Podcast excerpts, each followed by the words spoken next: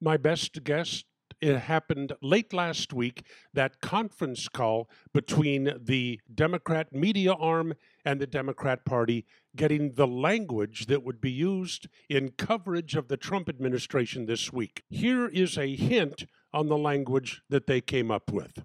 If it's a constitutional crisis, that sounds bad to me. So now you hear the term constitutional crisis. You know, you hear this word constitutional crisis. A little constitutional crisis. What exactly counts as a constitutional crisis? Are we in a constitutional crisis? Mm. Is this a constitutional crisis? I think it's a constitutional confrontation. Constitutional stress test. Constitutional showdown. Constitutional confrontation. Well, there you go. All of a sudden, we have a constitutional crisis. Now, before I explain just what a constitutional crisis we're facing right now, let's cover a few things the media doesn't think is a constitutional crisis. We'll start with the attempts by the Democrats to abolish the Electoral College. Our founders wanted the states to elect the president. Democrats want the great unwashed to elect the president.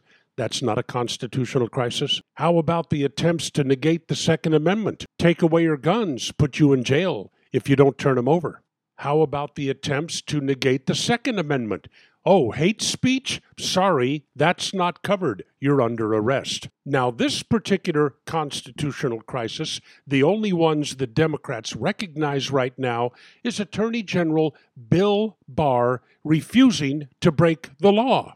The chief law enforcement officer of the United States says, No, I will not break the law, and that, to the Democrats, is a constitutional crisis. If you can figure that out, clue me in.